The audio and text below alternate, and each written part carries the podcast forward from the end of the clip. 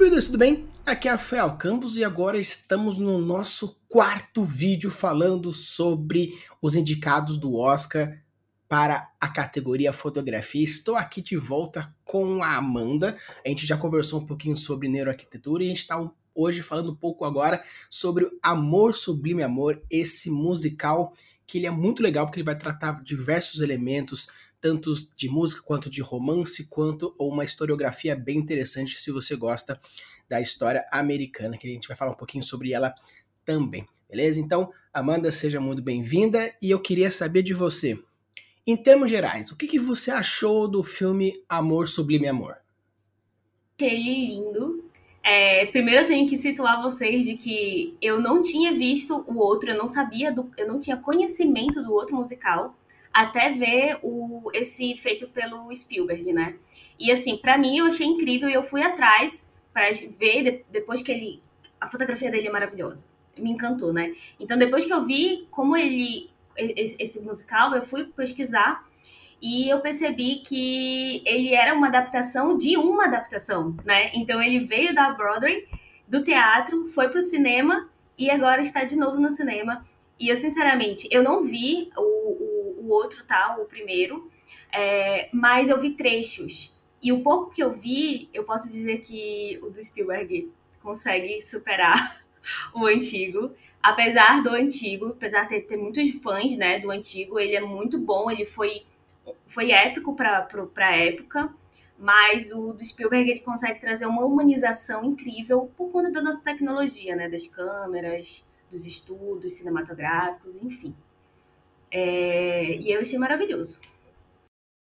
É, uma coisa que é bem interessante de também né, contextualizar pra galera é que realmente como esse filme foi baseado num outro que, por se consequência, foi baseado num, num show da Broadway, você percebe bastante isso no filme, porque ele tem uma dinâmica muito diferente. Normalmente, quando a gente vê alguns musicais, você percebe que tem uma linha de, de conversa e as músicas elas são inseridas em alguns pontos específicos, mas já no caso desse filme, a música é muito mais presente do que a parte não musicada. É, você percebe bastante esse, esse elemento, principalmente pela é, passagem desse tipo de um para o outro. Tanto que no de Macbeth, que eu falei no, no último, ele também foi baseado na história de Shakespeare, sendo que o filme ele é estupidamente te, é, teatralizado. Você percebe muitos elementos do teatro no filme como se realmente tivesse uh, realmente eles apresentando o teatro e sendo filmado com ângulos diferentes. Então eu acho isso bem interessante. Então assim, se você gosta de musicais, aqueles que você iria no teatro assistir a galera realmente interpretando, cantando, dançando, é perfeito.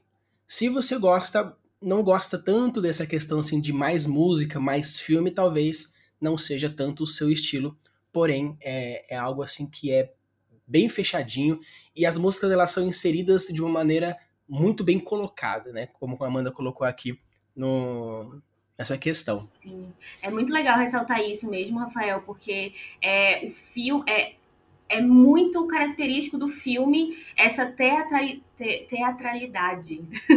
é, ele, e eles não têm medo de daquilo é falso, sabe? Aquilo parece um cenário. Eles não têm medo, eles não querem esconder que aquilo é um cenário. E eu acho que isso é, é um respeito que o Spielberg tem com a lembrança afetiva dele, porque afinal de contas é, tem uma historinha, né, que o pai dele é, deu todos os, os, os, os o conto para ele, levou ele na Broadway, tem uma, toda uma história assim, então ele tem essa representação é, da, da infância dele e eu, eu, provavelmente ele deve ter que ele quis passar isso e ficou muito interessante porque pouquíssimos são os filmes de musicais que eles tentam levar o teatro para dentro do cinema. Geralmente é o contrário. Eles querem levar o cinema para dentro do teatro, sabe? E ele foi muito feliz nisso. E é bem legal uma coisa que você até comentou agora sobre essa questão de, da transposição, porque normalmente, como você falou assim, é muito comum você ver muitos filmes virando musicais na Broadway e não o contrário. É, tanto que muitos clássicos, tanto dos anos 80, anos 90, Disney, você vê assim a rodo na Broadway essa transposição ao contrário. Eu acho isso realmente bem, bem legal. E Amanda, uma coisa que a gente conversou no nosso último podcast E aí eu vou aproveitar e trazer esse gancho para cá. Não sei se você sabe, mas Amor Sublime Amor também está concorrendo a melhor figurino no Oscar. E eu queria saber de você então, você concorda com essa indicação? Totalmente, totalmente. O figurino é maravilhoso. E eu digo que o figurino, para mim, nesse, nesse filme, ele foi um complemento do cenário. Principalmente nos, no, nos pontos altos do, das músicas, sabe?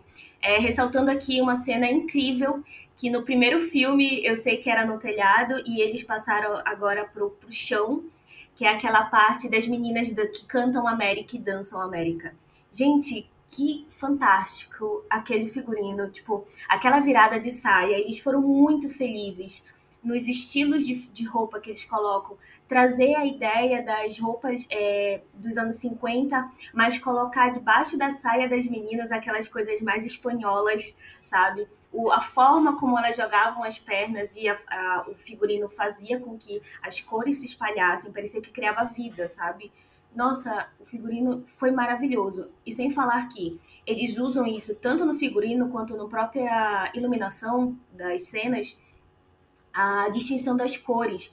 É, é, muito, é muito presente o azul e o vermelho, sempre mostrando: olha, esse daqui é gangue nova-iorquina e esse daqui é a gangue porto-riquense. E eles mostram isso no figurino das mulheres também. Eles separam. Então, o, o azul é o representante do figurino é, dos, dos, americanos, né? Dos americanos não, eles são. Como é o nome? Ai, gente. Esqueci agora, Rafael. É, um representando mais a bandeira americana e o outro representando mais a cultura alegre porto-riquenha, né? Porto-riquenha, é. E assim, essa situação dos dois, da, da, da, diferença das cores dentro do figurino, fica lindo tanto nessa dança, né? Que não, não tem essa, essa, essa diferença de cor na, na dança em si, porque são só os porto-riquenhos lá dançando mas na parte do baile, voltando um pouco nas cenas, na parte do baile, em que tem as danças do, dos americanos, e todos de azul, com roupas azuis, né, tons azuis, e, os, e eles já com os porto-riquenhos já com os tons mais amarelos, vermelhos, laranjas, né? O tipo de roupa também, tu percebe que nos porto-riquenhos, além da cor ser mais alegre, ele tem, lembra aquelas coisas espanholas, afinal de contas, Porto Rico foi um, foi, é, era colônia espanhola, né? É, na história, mas os americanos que estão com azul estão com aquelas roupas um pouco mais modernas, são mais é, é, lisas, as meninas, a saia das meninas é mais reta, não tem tantos babados, é uma coisa um pouco mais fria, que ressalta muito a herança holandesa, da Ingl é, inglesa, né, é, que eles têm, que eles trouxeram, os imigrantes trouxeram para cá, né, e assim, é bem legal ver, o figurino, gente, é maravilhoso. Não acho que eles merecem mesmo. Acho que eles merecem. E o legal é que você comentou que é, a história ela se passa na década de 50, né? Mais ou menos 1950, 1957. E então assim remonta tanto à época americana quanto essa questão da, da relação americano com porto-riquenho. Eu dei uma pesquisada para ver mais ou menos é, se aconteceu alguma coisa muito grande nesse período histórico, né, tanto em é, no Porto Rico quanto nos Estados Unidos, e eu vi que realmente entre 50 e 57 foi um grande momento aonde Porto Rico tentou, é, teve, por, você falou, né, a, Porto Rico primeiramente foi uma colônia espanhola, depois Estados Unidos colônia, transformou também em colônia americana, com, com um tratado também que eles tiveram, e depois teve uma migração de alguns porto-riquenhos para Nova York, onde passa a história, e esse contraste, tanto que, é, se não me engano, foi em 1957 que teve um, um levante porto-riquenho para os direitos deles nos Estados Unidos por ser essa questão de colônia e depois a, a independência. E isso mostra bem legal na, na disputa de gangues entre os porto-riquenhos e o, a gangue nova-iorquina, né, que são aqueles os, os grandes dois núcleos que falam. Então você vê não apenas a história acontecendo, como referências históricas do mesmo período histórico da história. É, sim, É, o que acontece? A gente consegue ver isso desde o início do filme, sabe? O filme já vem com, com a primeira música, a primeira cena e a, a, a, a seguinte, né, que já é a briga deles, já vem falando: opa, aqui a gente tem uma crítica à, à situação da migração que está acontecendo, né?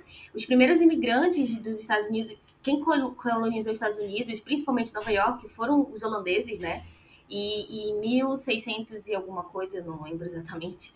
E depois veio os, os, ingleses, que foram que denominaram de Nova York por causa do Duque de York. É, e o que, que aconteceu? Depois que todos esses é, imigrantes brancos se permaneceram aqui em Nova York, eles foram popularizando e eles se sentem, querendo ou não, donos de Nova York, né?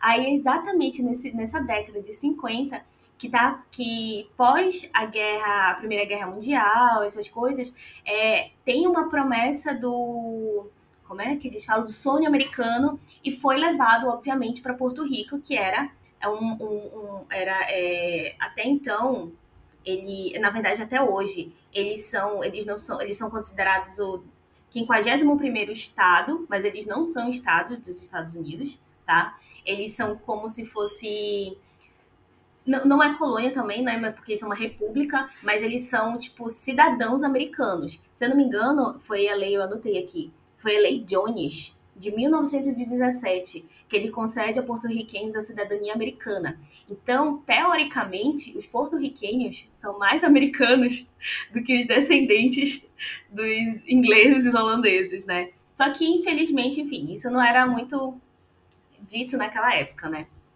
É, então, assim, logo de cara, o, a gente já vê isso por uma cena que eu acho incrível, é do cara baixando a placa, né, logo no início, do, de um comércio porto-riquenho e aparece lá, no, lá dentro a, uma placa de um comércio de um bairro irlandês, por exemplo.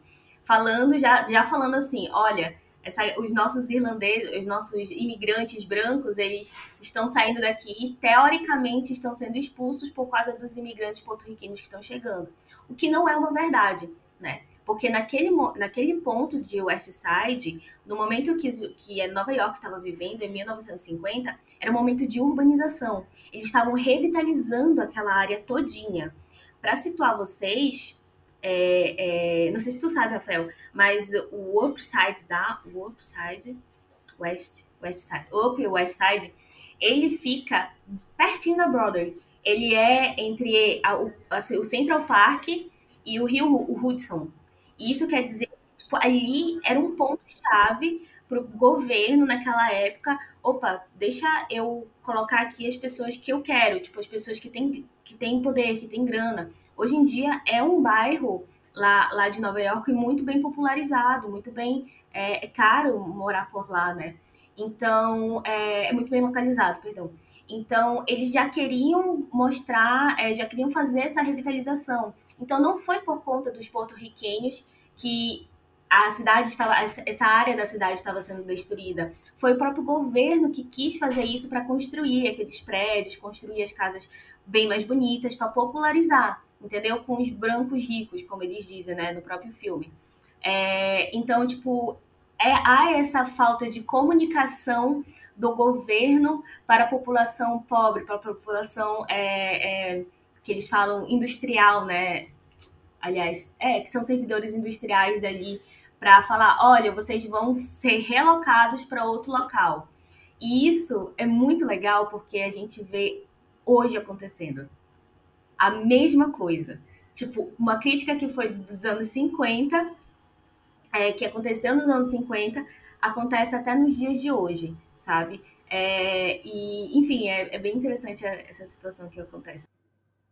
Sim, e é legal porque, assim, você pega um filme que, assim, é relativamente despretensioso, porque é um romance musicalizado da Broadway, mas você consegue perceber questões históricas, questões arquitetônicas, questões sociais, questões é, em diversos pontos aonde ele não precisa necessariamente ficar explicando para você, ah, isso aconteceu por causa disso, aquele outro, você consegue achar, como você comentou, uma hora que ele tira a placa, que ele joga uma tinta na cara da, da bandeira porto-riquenha, você percebe na, na, maneira de falar, tanto que vira e mexe quando os porto-riquenhos começam a esbravejar e começam a misturar o inglês com o espanhol, os caras falam inglês, por favor, né? Como tipo assim, dane-se a tua língua, você tá na minha terra, tem que falar o que a maneira que eu entenda.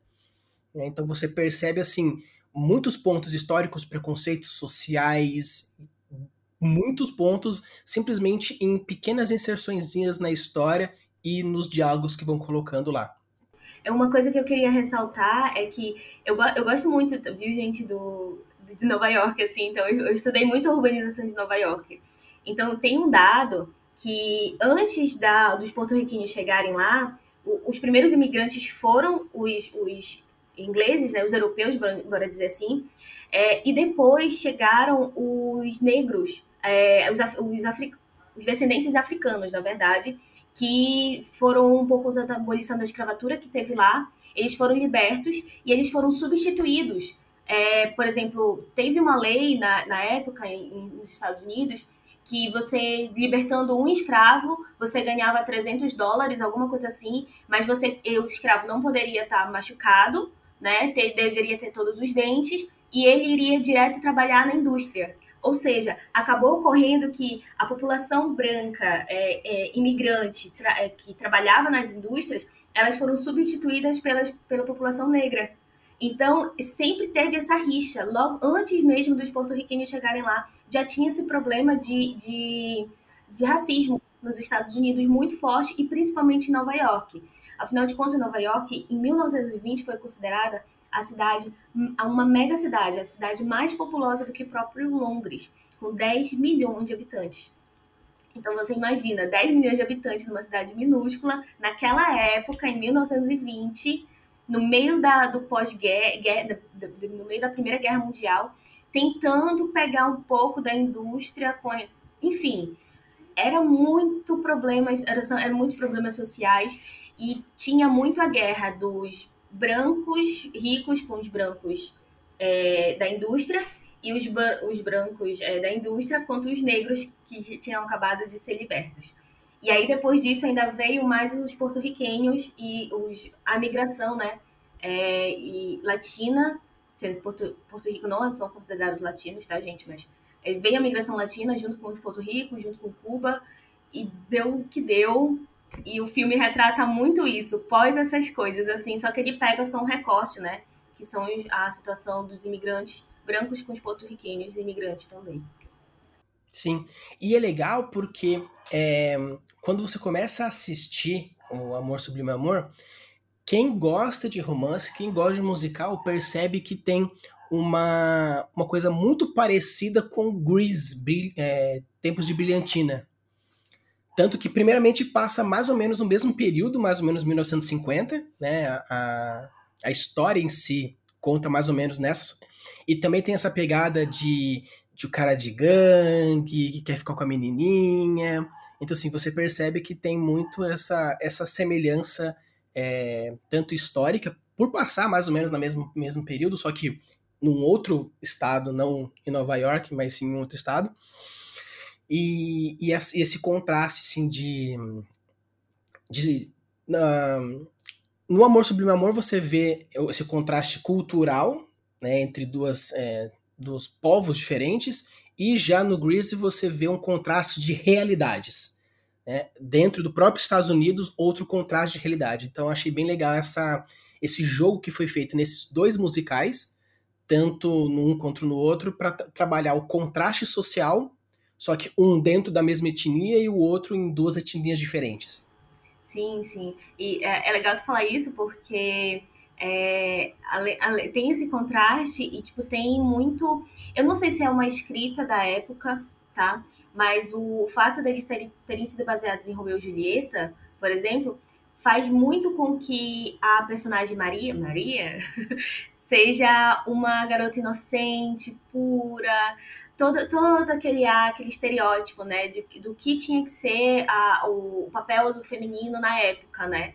E, e já o, o, o rapaz, né, o, o, o, Tony, o Anton, ele já tem aquela, aquele negócio de protetor, de, de a, a, menina vai, uma menina pura que vai mudar a minha vida e não sei o que e tal, eu vou me tornar um homem, eu, eu era um garoto e agora vou me tornar um homem.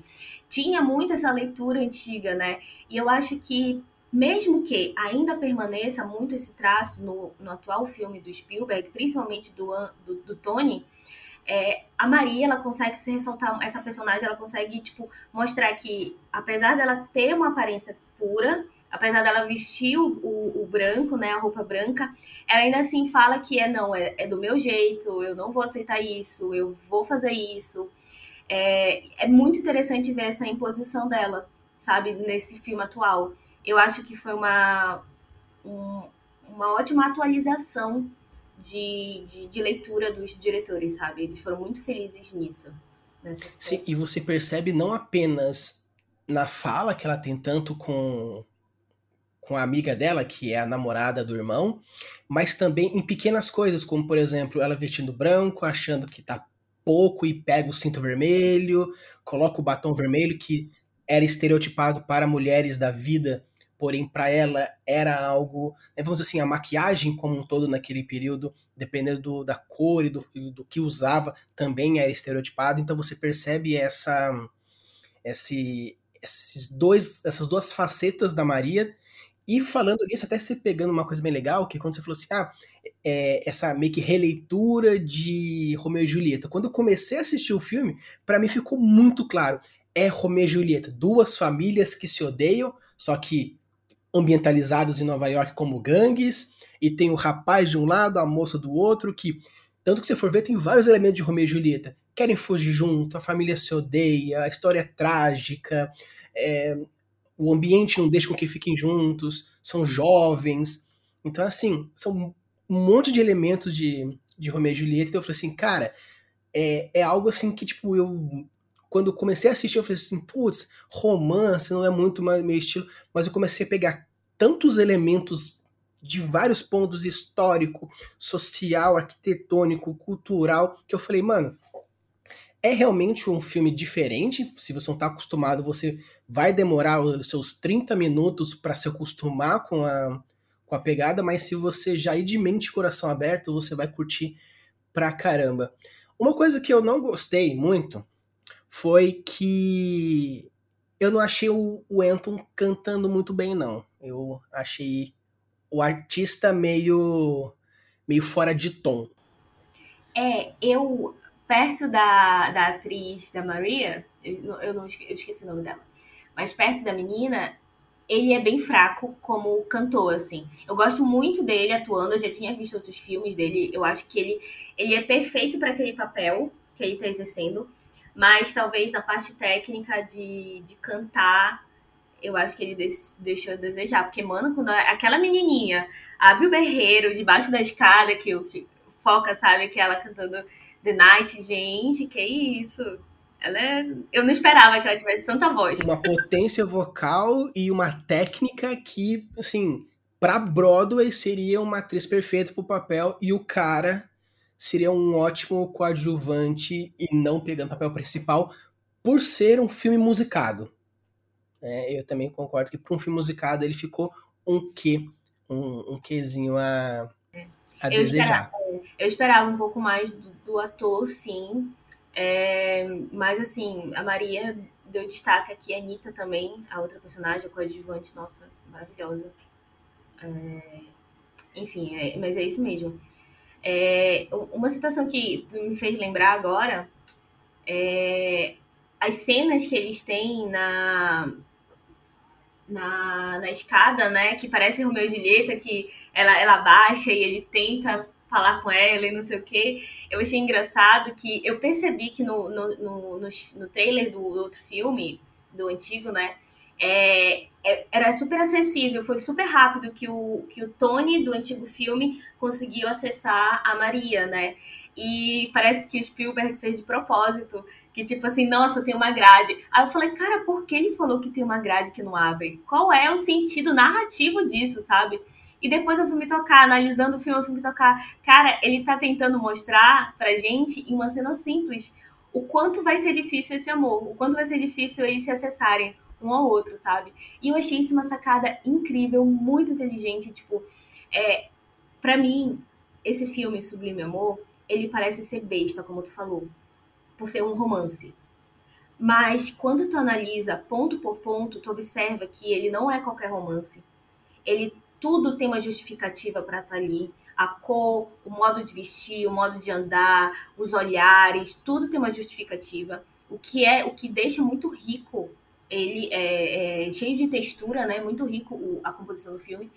Além de ele não é qualquer musical, como a gente já ressaltou aqui. Além da situação teatral, as músicas, como, como o Rafael falou, gente, é uma transição perfeita. Faz sentido a música estar tá ali, sabe? A gente poderia, sei lá, tem, tem um musical que eu gosto muito, que eu não vou lembrar agora o nome, dessa louca, né?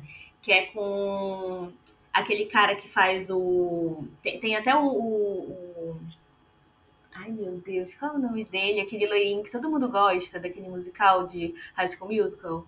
Tem o Zac Efron. E é no circo, é o musical do circo. Gente, eu vou pesquisar aqui, Rafael. Ah, não lembro. Particularmente, eu não sou um, um, usuário muito de, de musicals. Eu fui mais pela, pela proposta da fotografia me surpreendi positivamente, é, foi algo que, que foi, mas musicais eu prefiro ver musicais, ir no teatro ver musicais do que é, de filmes, porque normalmente essa, essa transposição de um para o outro normalmente é bem falho. Mas eu gostei bastante desse, fui surpreendido, mas eu não, não conheço muitos filmes musicais. Quando é Disney, que tem música no meio, é outros 500, mas musical eu prefiro mais musicais de teatro mesmo, onde você vê todo o, o, então é.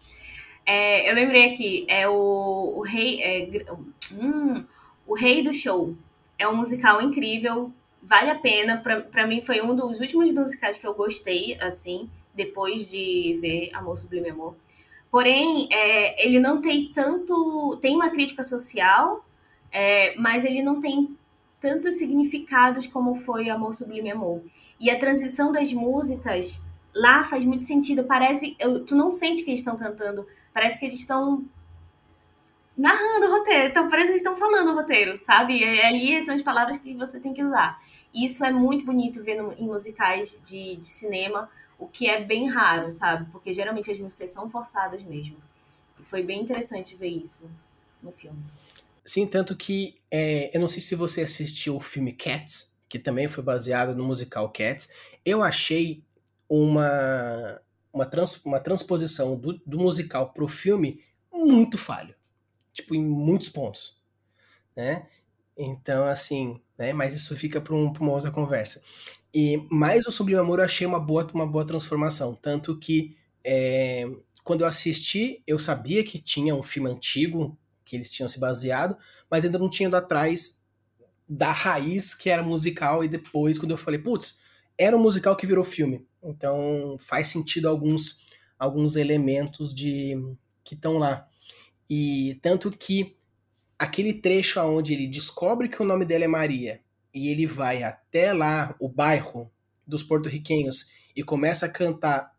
É... porque normalmente quando a música começa no, no musical, todo mundo começa a dançar, todo mundo começa a cantar, e a história continua como se aquilo passasse só na nossa cabeça ou na cabeça da, dos personagens. Mas esse trecho específico encaixou de uma tal forma que realmente ele estava cantando como se fosse uma serenata para as Marias presentes, até encontrar aquela, né? Como, como aquele clássico, o príncipe cantando no, no campo, esperando com que a princesa cante de volta. Então, assim, eu achei muito legal eles é, realmente utilizarem da música e da cantoria na vida real do filme, fazendo sentido de uma maneira que. Porque em alguns momentos, se você não é muito fã de musical, os caras estão para brigar e começa a dançar balé, você pode falar, é, me quebrou um pouco aqui. É, mas no musical é, é, é relativamente bem normal. Mas nesse ponto eles encaixaram a música numa coerência narrativa que, colocando ou não colocando a música naquele trecho, fazia todo sentido o cara fazer serenata para para Maria, né? E, e, você falando do Steven Spielberg, tipo, eu acho que esse cara tem um dedo que, tipo, tudo que ele toca vira clássico. Então, não duvido que isso, Amor Sublime Amor ganha aí pelo menos uns dois prêmios nesse, nesse ano, que agora é dia 27, né? Então, logo logo saberemos quais serão os prêmios que, que o Amor Sublime Amor pode, pode levar. Nessa cena que tu falou do, do, dele, né, indo cantando pra Maria, eu tenho que ressaltar uma fotografia incrível que eles fizeram, que foi no final, quando ele. ele no final, não. Em algum ponto da música, ele canta Maria e, e, a, e a cena coloca a câmera bem em cima dele e aparece as luzes refletidas naquela água, sabe? Assim, nossa, aquilo por algum motivo me lembrou cantando na chuva. Não tá chovendo, mas me lembrou muito cantando na chuva. E mas a fotografia foi maravilhosa. Eu falei, cara, eu não consigo ver absolutamente nada. A coisa turva, parece que ele tá brilhando e tá tudo escuro. Ele tá num azul escuro, numa cor escura, com, com, com tudo negro perto dele, sabe? E as luzes brilhando assim. Que fotografia linda. Eu fiquei tipo, uau. Sim, e é legal porque se você for pegar, por exemplo, a gente pega um dos filmes que entrou na categoria fotografia, que é Duna, que é estupidamente amplo. O do Cães, Ataque dos Cães, também é uma fotografia super ampla, porque fala sobre o oeste americano. É, já é, tanto Macbeth, que é bem minimalista por ser um teatro, e o, Beco do, do, Pesadelo, que também fala de uma cidade, mas ele reduz dentro de ou de um circo ou de, um, de uma casa de show. E no caso aqui do Amor Sublime Amor, que ele se baseia muito naquela região de Nova York, é bem minimalista comparado com, por exemplo, Duna, que é super gigante, ou o Ataque dos Cães, que também tem uma fotografia muito ampla para trazer outros significados. Então, eu gosto muito da, do jogo de câmeras feito nesse filme do amor, Sublime Amor, porque ele, ele tem momentos de amplitude para mostrar uh, o ambiente, mas ele sabe usar closes no, no momento certo, zooms no rosto dos personagens, nos momentos mais românticos, dando aquela aproximação para a gente se aproximar deles. Então, eu achei muito sensível do, do Spielberg esses esses momentos de colocar a câmera para cima, para baixo, para o lado, panorâmicas. Eu, por isso que eu acho bem interessante. Talvez por pelo Oscar ser um muitas vezes alguns votos populares e algumas cartas marcadas, talvez acredito que Sobre Amor não ganhe fotografia porque Duna foi muito chance. Mas eu acho que de uma maneira mais cult, eu gostei muito mais dos jogos de câmeras do Sublime Amor do que do Duna, por exemplo, apesar de ser propostas muito diferentes, mas eu gostei bastante dessa sensibilidade que o Spielberg teve em colocar uh, câmeras tremidas em momentos de agitação, câmeras lentas em momentos romance, câmeras é, suaves em momentos musicais. Eu achei realmente de uma sensibilidade muito boa nesse jogo de, da fotografia do, desse filme. Desse filme, né? É, quem faz a fotografia dele é um diretor que eu gosto muito, que é o Kaminsky. Ele fez aquele filme, é, o Resgate do Soldado, o Resgate do Soldado, Soldado Brian e o Sonho Americano. E assim, gente, esse diretor, o Kaminsky, ele é incrível para fazer a, o jogo de, como o Rafael estava falando, né? De jogar perto do rosto e de repente abrir ele basicamente ele, ele abre situando todo o cenário para que a gente possa entender qual é a, a, a, a cena que está ocorrendo ali, mas ele não está ligando muito para a cena, ele quer que a gente interaja, que a gente seja humanizado, que a gente entenda o sentimento daquele, daquele, daquela criatura que está ali, né? Então, é, o Kaminsky, ele é muito sensível para isso, para essa fotografia. Eu acho que ele deveria muito ganhar o prêmio de fotografia é, Duna é, é, muito bonito, é muito bonito, mas assim, querendo ou não, Duna tem muitos efeitos visuais, sabe? Ele, precisa de muitas camadas visuais. E se a gente for querer pegar uma fotografia no seu cerne do, de jogo de luz, de câmera, de coisas mais naturais, bora dizer assim, eu acho que Sublime Amor tá muito à frente de Duna. Eu posso as pessoas podem me odiar aqui, mas é verdade, sabe? Quem, quem, quem gosta de fotografia de, desse modo, assim, é, percebe que, que eles tiveram muito mais trabalho, porque não tem é, efeitos visuais ali, são pouquíssimos, são filtros que eles colocam. É diferente de Duna, que precisaria de alguns. que precisou de alguns efeitos visuais para fazer aquelas cenas. É maravilhoso. Eu vi Duna no cinema, eu gostei pra caramba. É, mas eu acho que Amor Sublime, eu sou time Amor Sublime Amor, sabe? Eu acho que é. é eu acho que é, é um palho duro dependendo de qual é a linha de interpretação que você quer fazer. Porque, por exemplo, eu também apostaria bastante em Macbeth, por exemplo, apesar de ser um simplesmente só preto, branco e fundo, mas a, a forma como ele retrata é, o teatro, a forma como ele retrata outros pontos é, daquele estilo narrativo também faz todo sentido. O que eu achei um pouco injusto dessa categoria é que os cinco filmes que entram são cinco propostas muito diferentes, com fotografias excelentes para sua proposta. É, então, assim, eu concordo bastante com você que o pré-produção, o Amor Sublime Amor, é, a fotografia foi muito mais difícil porque é, os efeitos físicos são mais é, fortes e o pós-produção foi o de Duna por causa da computação gráfica e toda a questão. Então, trabalhar essas duas fotografias é bem difícil. Mas eu acho que realmente é, é algo bem interessante. E assim, e particularmente, eu gostei demais dessa categoria. Eu acho que eu vou até nos próximos anos ficar mais de olho nessa categoria, porque é, apesar de melhor ator, melhor atriz, tem vários outros filmes que entram nessa categoria, mas eu gostei bastante da fotografia porque são filmes muito belos dentro da sua essência, todos eles da categoria. Mais algum ponto que você gostaria de abordar que você achou que vale a pena para os nossos ouvintes? Ai, gente, é muita coisa para falar sobre, sobre esse filme, sério. Ele, ele me fez pensar, refletir sobre muitas coisas. É, mas eu queria ressaltar só dois pontos aqui. Um ponto é para a gente observar um pouco, puxando para o meu, meu tema, né, que eu entendo muito, é a arquitetura dele. É, ele representa muito a transição da, do, do, do da pós, da, da, grande queda que teve né, nos Estados Unidos, e eles tentando se reerguer. Então, tipo assim, é, a gente está exatamente nesse período, no final do Art Deco, iniciando a Bauhaus. Então, a gente consegue ver, por exemplo, na loja que ela trabalha, é, no próprio o, o, metrô, é uma coisa que, que mostra as meninas saindo do metrô e trabalhando à noite para limpar.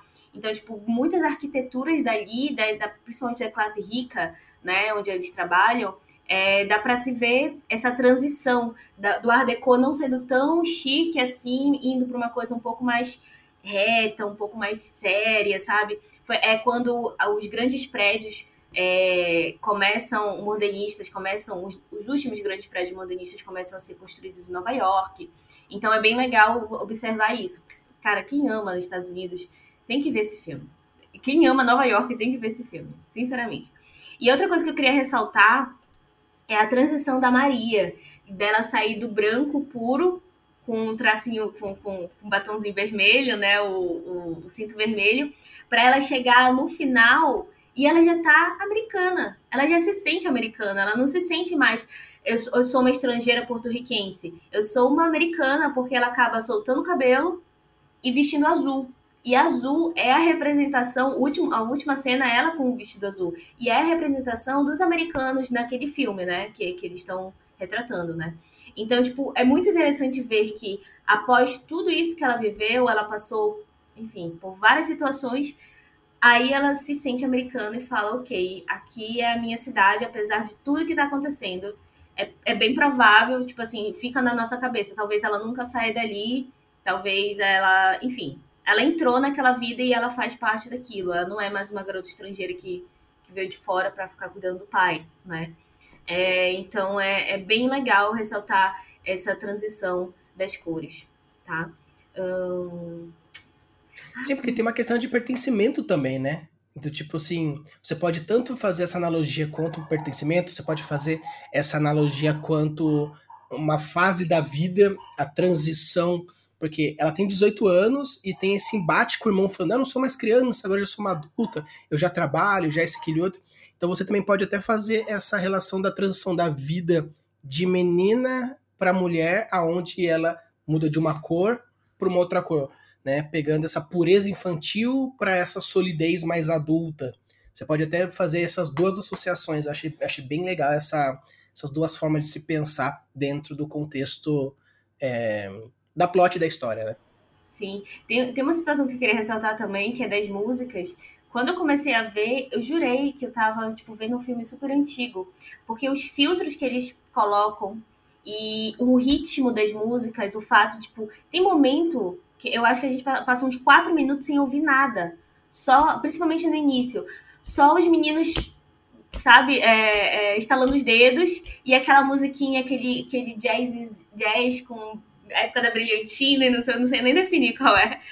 Fica aquela coisa gostosa, sabe? Eu acho que é um filme extremamente artístico para isso, que, que a música. Eles foram felizes também na situação da música, é, de trazer essa memória que, apesar a gente não era vivo naquela época, mas a gente tem, né, a memória de nossos pais. E, e eles situaram muito bem, eles não é, modernizaram a música, sabe? Eles não colocaram os nossos ritmos eles, de, atuais eles quiseram permanecer com, com como foi feito na época, sabe? Isso foi muito bonito, esse respeito que eles mantiveram no filme, nessa adaptação. É, a gente podia, então, até que, com, quando até conversei com o Matheus nos outros episódios, a gente podia destrinchar o filme cena por cena, música por música, frame por frame, porque nós temos aí uma fanática de arquitetura, nós temos um nerd do outro lado, então a gente vai conseguir achar tanta coisa, o material que foi feito o negócio, as cores, o, os significados simbólicos das, das, das coisas, dos formatos, das, dos ângulos. Então, assim, espero que vocês tenham gostado. Se chegaram até aqui, não deixe de deixar o like, se inscrever. Deixe no comentário se vocês gostam também de, de filmes musicais, se gostam de romance, se gostam de filmes de época. E coloque aqui nas sugestões para outros filmes que a gente pode trazer aqui também a Amanda para a gente conversar sobre outros estilos, outras categorias.